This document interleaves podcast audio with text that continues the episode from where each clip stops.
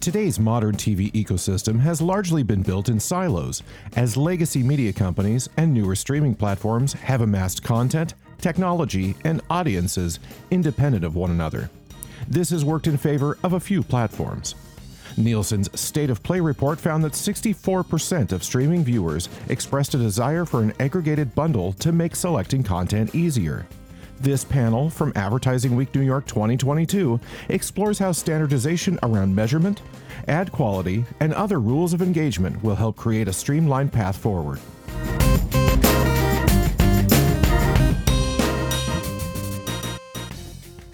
I'm Sean Buckley, Chief Revenue Officer at Magnite. So great to have you all here. We are joined by two of the brightest minds in our industry Jamie Power, SVP of Addressable Sales at Disney Advertising, and Dan Gallahan, SVP of Data Strategy and Sales Innovation at Fox Corporation. So, the purpose today is to uh, discuss building a more unified TV experience for both advertisers and audiences.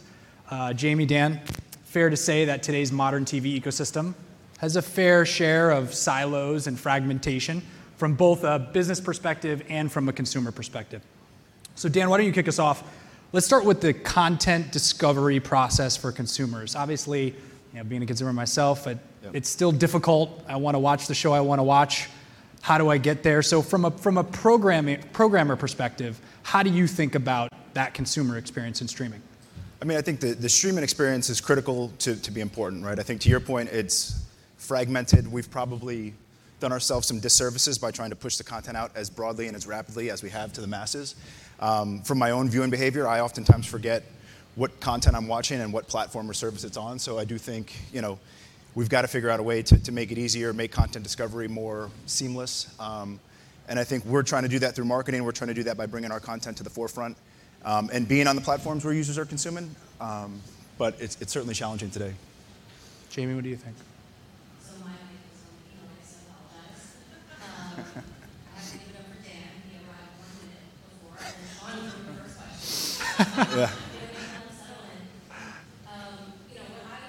Yes, it's crazy, it's fragmented, it's harder and harder to find content. But if I have someone on our platforms, it's all about relevance and it's relevance through data. So using data to target an audience and then also using data to figure out what type of ads a consumer will accept in a streaming environment. So we've created new ads like pause ads and binge ads to be more thoughtful. And again, it's about using the data to kind of understand um, what's working for the consumer and what's not, because the data doesn't lie. Dan, you brought up an interesting point. I just want to sort of dig in a little deeper. You mentioned sort of the changing philosophy around where you distribute uh, and, and how. Like you have a, a, a, fast service inside the portfolio, Tubi.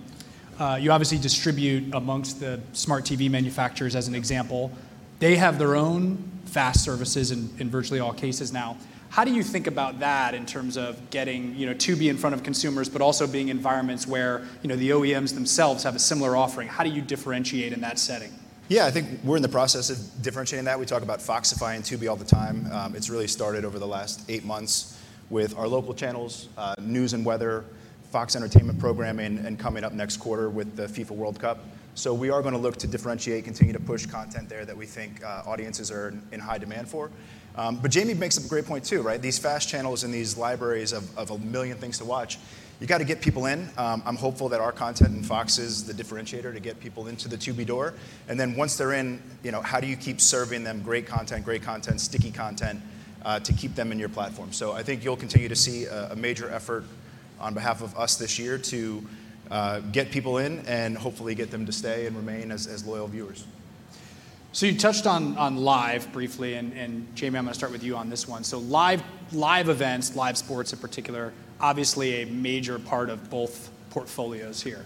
Um, when you think about monetizing live and streaming environments, particularly when you introduce programmatic, obviously it's, it's, it's very complex, but I think it also introduces opportunities. How do you look at monetizing live events specifically on, uh, inside the Disney portfolio, Jamie?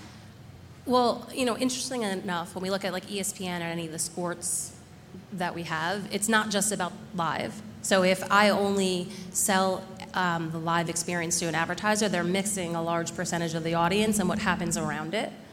The other thing is programmatic for sports is a huge opportunity because 60% of the viewing occurs during the weekend. So if I can try to bring programmatic to the market and we can help make it easier for the buyers to buy and kind of reach that audience, that to us is important. And I would say, whether it's live streaming, it doesn't really matter. What's important and what's kind of paramount is audience and using technology to aggregate the audiences at scale. So sports is, you know, live is where the audience is. So if I can bring them there live, if I could bring them there, you know, whether they're streaming as a replay, we want to make sure making it as easy as we can. I mean, live is, is top of mind for us, right? You look at our portfolio, it's, you know, majority live news and sports. Um, we sell it really in two ways. We do what's called linear pass-through. So for those bigger broadcast moments where it is about the audience and its scale and totality, we are stitching through that linear commercial load so all the audiences or those brands are reaching the audience in, in, in total. Um, I'm excited about DAI. I think Jamie touched on programmatic into live sports. Um, we have seen, you know, on the weekend where there is that traffic spike, uh, anywhere between 10 and 20 percent of that inventory now being monetized programmatically. I think that's due to a few things. One, um, more people are streaming, more people are streaming live sports, so we're exceeding those forecasts and we're able to take advantage of that inventory. Um, but also, forgot my second thought, but um, it's, a, it's a big opportunity for us to commingle, I guess, direct and programmatic. So the ability to have DAI where programmatic and direct sold can appropriately share that pod and take advantage of every break within. Um, yeah, I mean, it's just technology to find the audience at scale. Yes, yes, it is. So easy. It is. Well you make it sound very easy. Uh, it's harder than Jamie makes it sound. uh, so we talked a little bit about your portfolios and what that experience looks like. Let's flip a little bit to the buy side. So what, especially like in this, this last upfront cycle, like what has the experience been like with the buy side? You have sort of converged portfolios across both streaming and, and linear. What was that experience like? Where is the, the buy side? Obviously, sometimes the reality differs from uh, what we read in the trades, but I'd be interested to get your perspective on, on that experience. You know, um, so my career about 20 years ago, I started as a media planner, and the goal and the job of a media planner was simple. It's how do you reach an audience as efficiently as possible. I think that that's still kind of the goal, but I think because of fragmentation, it's harder to do so. So if I if I think about if I was on the buy side now and how it would be different, I'm not sure that the buy side has the right kind of tools to be able to build um, a plan in a streaming first world. So as I'm looking at plans now and trying to change the mindset of how media plans have been built for the last, you know, 25, 30 years, is it's not always starting to at, start with cable and then put in streaming. Um, the data says now if you start with streaming and then add on cable, it's actually a way more efficient way to buy. So even if the streaming CPM might be higher um, because it's addressable and targeted, it's still the most efficient way to reach the audience. So I just think it's it's kind of a force point, point of inflection, and we all need to do our best to expose the data, make sure that everyone has it, and we're not planning on legacy tools. I, think the systems part stands out to me, right? I do think in conversation and thought process, um, thinking about video and long form content in totality is definitely where the minds of the buyers are, minds of the sellers are. I think you've seen a lot of agencies and selling teams restructure themselves to think about video in totality. Uh, it's systems, it's tech, and now it's it's data and measurement, right? So I think those silos there of how do you activate, how do you plan, it's still very um, separate within our walls. I, have never been on the agency side, but I, I, get the sense it's very differentiated still on their side, where you have to go into different systems and plan. Uh, and we're doing the best we can to, to cobble those together, to unify them. Um, you know, again, to make it more frictionless, to make it easier, but uh, some some systems advance, advancements to uh, keep pace with the way people are streaming, I think, is, is critical for us to continue to be successful here. And on that front, obviously, the measurement discussion has been front and center, converged measurement, alternative currencies to some of the uh, uh, historical players, particularly on the linear side. Um, what's the reality on the ground? How, central was that to your discussions? Is it, is it different from, what we're reading versus how things are actually activating? How big a part of the future do you think that is? Do you think there will be really substantial change in the coming years or more status quo? What's your, what's your thought on that, Dan? I, I do think change is coming, right? I think um, we've all been sort of exploring it, talking about it for the last couple of years. Um, I do think that the incumbent measurement provider has, has definitely some solid footing to continue to be the, the primary. But I think what we've begun to explore for ourselves as well as for some clients is um, a secondary target, more of a watch, begin to create a baseline, begin to uh, create some comforts around what that conversion could look like in the future. And I think as we continue to become more comfortable with those alternatives, understand how they perform against what we've been doing business with or business on for you know the last 50 years, I do think that comfort will continue to, to grow in some of these alternatives. But I don't think we're there where the flip has been fully switched today.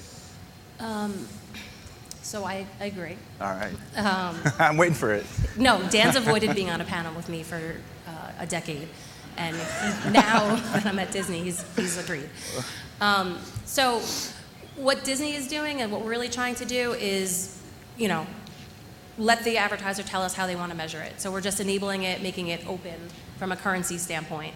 But for the last 10 years, you know, kind of growing up in the data and technology and addressable world, it was always about outcomes. So I almost don't really care about the currency. Um, I care more about driving outcomes for our clients. So, you know, we're taking the data, we're using it, we're listening to what the KPI is, we're helping recommend audience segments, and then we're showing and proving that it actually worked at the end of the campaign. And I think going beyond the case study to you know, have a data warehouse and be able to have real scalable, actionable insights is where we start getting out of this test mindset. Because I really don't know what anyone's testing anymore. Like, it's a relevant audience and it drives outcomes. So I think the focus on it for us is really show improve and then you know enable the marketplace to for the buy side to have measure it however they want. I, I agree on the, the buy side is going to dictate sort of which currencies uh, win out. I do think we have to have they would a currency. say partner. Sorry? Partner, not dictate. You got one? Well, no, no, go, go to do, do your thing. I'm not going to interrupt you. Um, so yeah, I mean, but currency is important because you have to figure out how to price, you have to figure out how to bill. So yes, the outcome is great. We all want to get there. We all want to give our content the, the credit that it deserves. But I, I believe that this currency exploration conversation is definitely uh, a lot more important because it's how we bill, how we get paid, and being comfortable with that metric on the buy side and the sell side really is, is critically important. What about first party data, Jamie? Is that, is that a, an integral part to your, to your offering in market and leveraging your own first party data? Um, yeah, I mean, I would say whatever data works for a client is the data that sh- they should use. Um, we've seen success with our first party data because it provides greater scale. So Disney offers, you know, thousands and thousands of Disney Select segments that when you do a match against, you know, whether it's intenders in the auto category or a certain behavioral target, we see audiences at greater scale. And then when we retroactively look at campaigns when someone used a third party segment, because the robustness of the targeting and the scale, it drives, you know, bigger, better outcomes for the advertiser. I mean, understanding our audience is, is you know, core to what we're going to do. I think it's the brand's audience that matters more, at least in our environments. We don't have cruise ships and theme parks and uh, a place to create these, uh, you know, robust profiles. But I think at the end of the day, people are coming to Fox for that audience. People are going to Disney for that audience. Um, it's kind of implied, and I, I, do think it's more important to the QSR, the auto, and, and, the brand, all of the data collection and modeling they've done to activate that. So, first-party data is is important. I think that from our perspective, the brand's first-party data is what we care mostly about. We, not to say we don't care about our data or our, our audiences, but um, matching their targets to our audiences is where we've seen the most success uh, with addressable advertising. And in the context of that, I'm obligated to ask as a partner uh, how, how are buyers talking about sort of the traditional transaction models versus programmatic? Uh, you hear and read a lot about you know everything from you know, uh, streaming and streaming advertising is going fully programmatic to programmatic has no place in streaming advertising. I think there are flavors of programmatic that maybe get lost in the shuffle. But how do you and your teams, like, what are you hearing from buyers around around programmatic versus traditional executions? You want, go, you want me to take it? I can go first.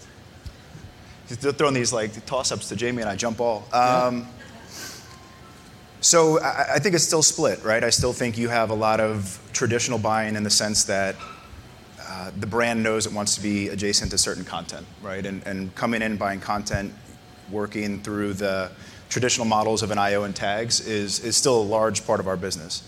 Um, we are growing, obviously, the programmatic capabilities. We're more comfortable with how programmatic monetization looks within streaming, within live. Um, so commingling, what is the right mix of sort of programmatic demand with direct demand? I think having direct demand to help set that baseline, drive a strong upfront, and then sort of build your programmatic marketplace on top of that has been our uh, approach for the last couple of years.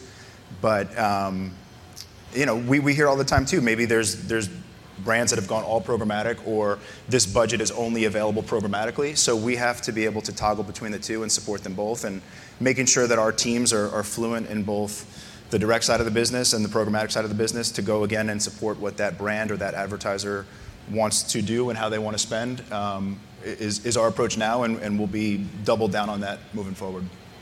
Yeah, I mean, I don't think the programmatic and direct business compete. I think it's just a way to transact. So a lot of our advertisers transact money in the upfront and then we let them choose. Do you want to do this programmatically or do you want to do this direct? For us, it's about making it easier to transact at scale. And when you're doing audience-based buying, like programmatic technology does make it easier for them to scale audiences. So we're seeing a, a shift and uptick in programmatic um, executions. I think what I read a lot is folks immediately equate programmatic to everything's transacting in a big open market, uh, purely auction based, right? I'm assuming that's not what you all in, encounter and, and, and how, I mean, how the business works. a large percentage of our deals are programmatic guaranteed, which is just like an IO, it's just automated. Yeah. Agreed. I think it comes down to guaranteed versus non guaranteed, right? The uh, number of brands that have moved into PG, again, to, to buy the content that they want, now being able to sprinkle in and do some audience targeting uh, alongside that. You know, it's, for us, it's always going to be content plus audience. And, um, you know, again, supporting the way that they need to transact. Uh, you know, if it, if it helps make their lives easier, then that's what we're in the business of doing. So we've got to figure out how to make uh, Fox and our content a, a very easy add to any, any media campaign. So, changing gears a little bit, Jamie, earlier you mentioned the term addressable, which is kind of a term that I would say has varying definitions across the industry. So, how do you and the Disney organization define the term addressable? Like, what does that mean? Um, so, I would say addressable is identifying an audience using first, second, or third party data. The audience could be switchers in the soup category, the audience could be a demographic and sending a message to the IP, the household, the device ID. Uh, I think the early definition of addressable was, you know, sending it to the set-top box, but uh, to the household level. But I think now, when we live in this world of crazy fragmentation, you almost need programmatic technology to aggregate the audiences at scale. So I would say programmatic is addressable. Dan, you have the you guys have the same definition of addressable? Is everything everything I would take a step back. I don't think everything is addressable today, right? There still are dark spots where we're not getting past those right signals. We're not getting past the information we need to make that addressable target happen. I agree in the first, second, third party data application. For us, our addressable business is still primarily um, direct, meaning IO tag based.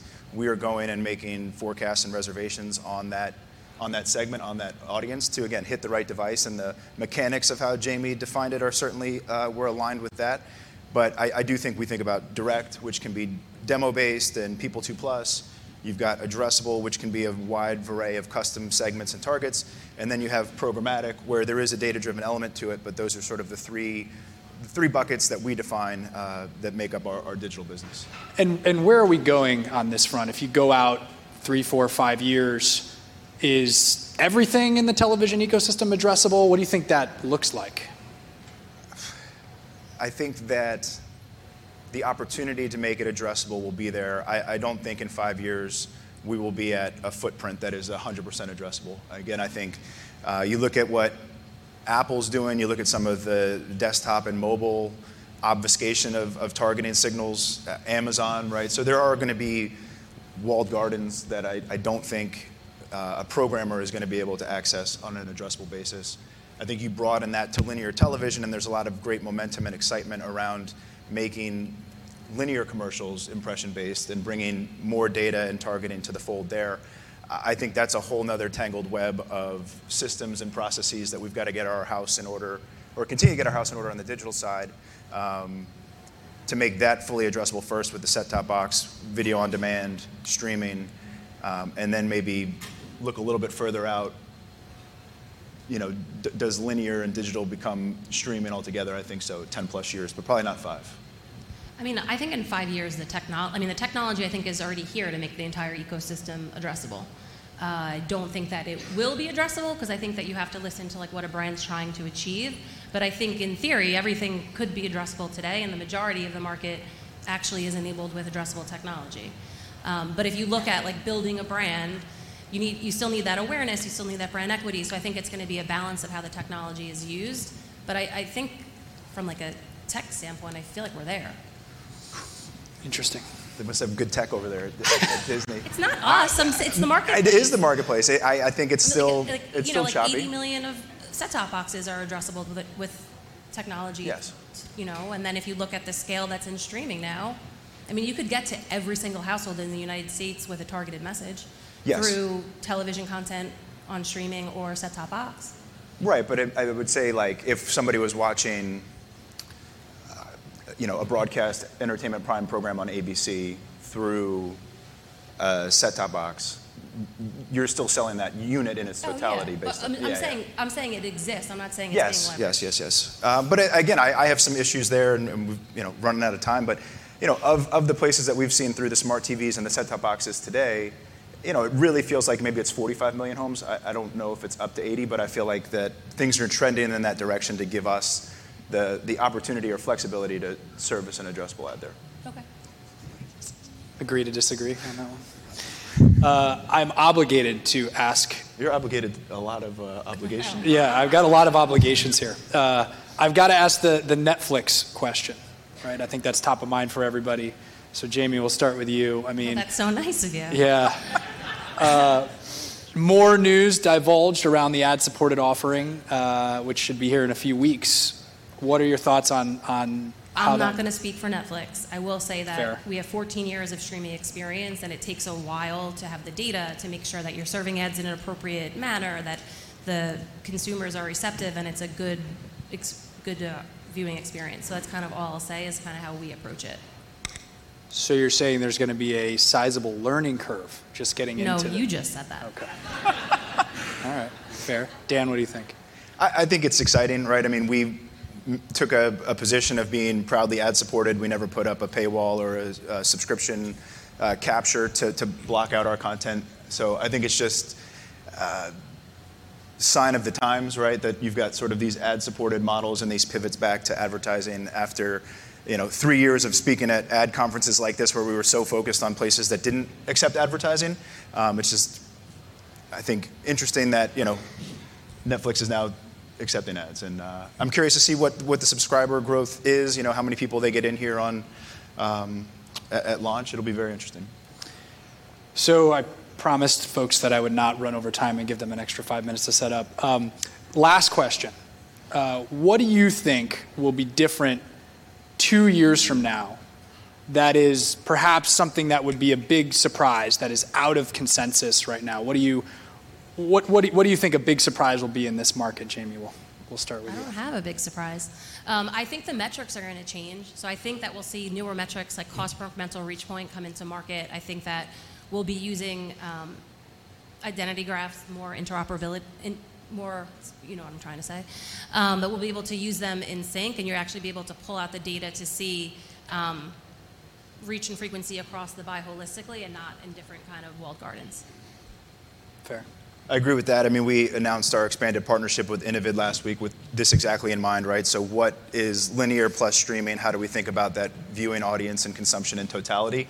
Um, Look, it's going to be very interesting. Roku's got light bulbs. They might have a toaster in two years. I don't know what the the future pre-roll to get your bagel out of the toaster may look like in that Roku ad experience. But um, I mean, look, I would love to sit up here and say things will get easier. I think we've done a very good job the last couple of years of making things harder. I do think that some of these technical gl- gaps and glitches are, are worked out, I do think we're back here talking about video and live content in, in totality and hopefully breaking down some of these uh, silos of, of linear and digital. And I think that is done through the Innovid stuff, through the cross screen measurement stuff. Um, and look, the, the Nielsen One launch and pivot is going to be interesting, right? It's going to open up for that, that window in time about a year from now that truly some of these, eh, you know, currency competitors are going to have a, an open window to come in and, and be a replacement. So I think it's going to be exciting, um, but hopefully it gets easier. So you think it's going to be easier? Do we agree on that? Yes, Okay. it has to be, right? I mean, I Can't get think harder. It can't.